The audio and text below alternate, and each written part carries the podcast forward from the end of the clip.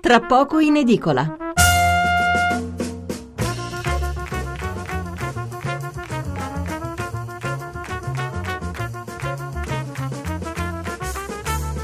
Buonasera da Stefano Mensurati e benvenuti all'ascolto di Tra poco in edicola, la rassegna stampa notturna di Radio 1. 800 05 05 78 il numero verde per intervenire in diretta, 335 699 29 49 il numero per inviare un sms. Molti giornali stanno ribattendo, come si dice in gergo, stanno cioè rifacendo la prima pagina per inserire la notizia dell'accoltellamento a Milano dell'ebreo ortodosso, un fatto avvenuto in serata attorno alle 20 ma che è arrivato nelle redazioni piuttosto tardi.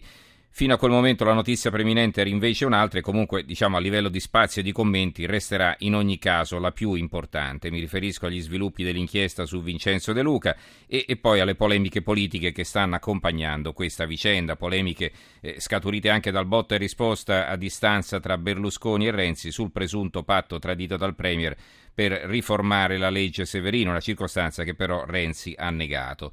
Fra poco apriremo con un aggiornamento sull'accoltellamento di Milano e subito dopo, visto che di De Luca abbiamo lungamente parlato nelle ultime due puntate, dedicheremo invece la prima parte della trasmissione all'ultimo rapporto dell'Istat su matrimoni, separazioni e divorzi.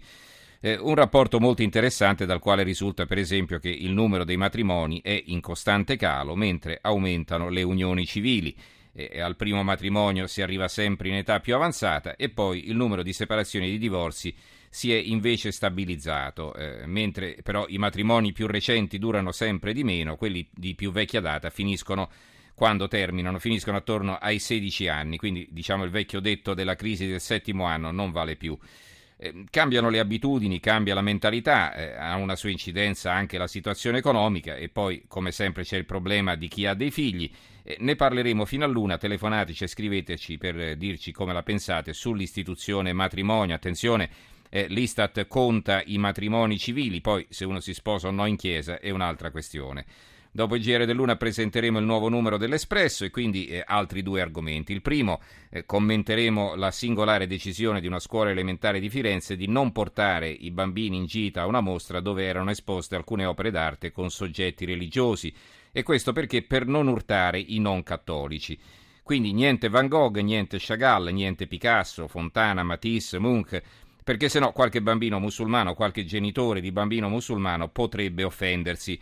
Commentate voi perché io se no mi becco una querela. Ultimo argomento, avremo con noi un signore di Piacenza che è stato esodato nel 2011, oggi ha 60 anni, eh, è senza lavoro, senza pensione e per l'assegno dovrà aspettare, pensate, fino al 2023 e questo dopo ben 40 anni di contributi.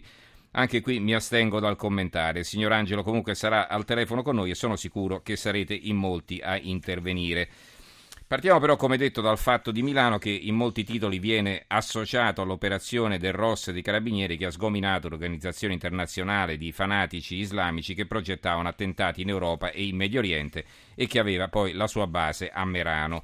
Leggiamo titoli e commenti. Corriere della Sera titola proprio su questo: Accoltellato ebreo, paura a Milano.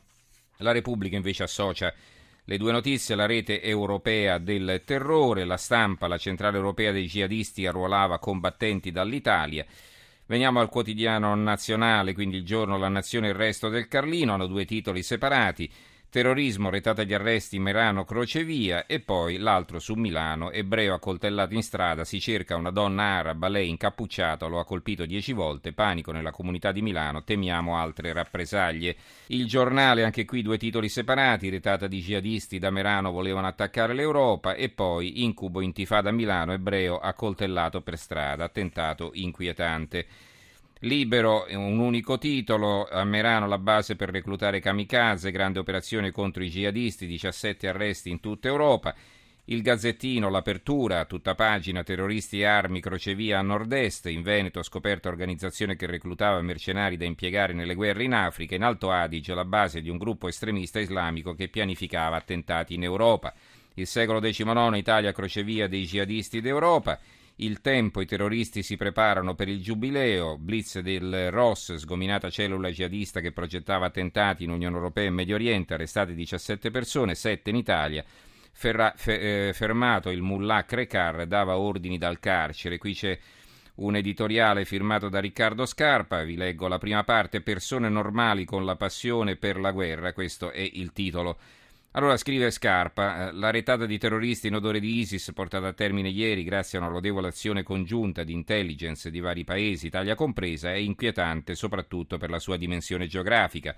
Non più gruppi o schegge impazzite operanti per lo più nello scacchiere medio orientale, ma un vero e proprio network del terrore che si sta allargando a macchia d'olio e che guarda in particolare all'Europa come obiettivo da colpire come continente da educare e convertire, ma attraverso le stragi, le decapitazioni, la distruzione di monumenti che sono la storia dell'umanità. L'aspetto più raccapricciante di questa terribile realtà è l'imprevedibilità dei suoi interpreti e l'apparente normalità delle loro vite. Mai come ora il terrorista della porta accanto lo si può trovare nel nostro condominio, nella strada giù a destra, nascosto sotto fattezze occidentali, non necessariamente medio orientali, che va in discoteca, all'università o lavora in fabbrica o al supermercato e eh, sa tutto della realtà virtuale, non ha frequentato i campi di addestramento in Iraq o in Afghanistan, ma ha imparato a fabbricare una bomba o a imbracciare un Kalashnikov attraverso i corsi internet per il perfetto jihadista. Mescola esplosivi artigianali nella vasca da bagno di casa, compra i componenti di bombe liquide innocui se presi da soli, devastanti sebbene assemblati dal ferramenta sotto casa. Nasconde dietro una vita assolutamente normale i folli progetti di cui si fa esecutore, agiscono isolati o in piccoli branchi i terroristi della porta accanto, sono quelli che fanno dire ai vicini sembrava un bravo ragazzo, non alzava mai la voce, era il primo a salutare. Sorprendente che eh, l'Adige, che è il quotidiano, c'è scritto sotto la testata, quotidiano indipendente del Trentino Alto Adige, abbia eh, una foto che sembra un francobollo di questo mullah, eh, terrorismo, 17 arresti, la base era a Merano, quindi considero la notizia eh, sicuramente non meritevole di un titolo eh, più grande, come fanno giornali di altre regioni come la Sicilia che lo mette di spalla, jihadisti a Merano, blitz con 17 arresti per fermare attentati, il giornale di Brescia che ci apre, Merano, crocevia degli jihadisti, il piccolo di Trieste, terrorismo, 17 arresti, il covo era a Merano e poi il mattino Milano, eh, Milano accoltellato parente del rabbino, lo shock della comunità ebraica è stato un arabo, abbiamo paura. È interessante a proposito del terrorismo, e in prima pagina ce l'ha solo il mattino ma va sottolineato, i casalesi vendevano armi ai terroristi, sgominato un traffico verso Libia e Sudan, coinvolto un ambasciatore. Quindi adesso pure la Camorra si è messa in affari con il terrorismo islamico. Ma torniamo a Milano e torniamo in particolare appunto alla vicenda dell'accoltellamento in strada dell'ebreo ortodosso eh, avvenuto in serata e abbiamo in linea Fabrizio Lucidi, redattore capo della redazione di Milano del giorno. Fabrizio, buonasera. Buonasera a voi. Allora, raccontaci un po' meglio che cosa è accaduto, insomma, perché i titoli naturalmente non sono esaustivi. Prego.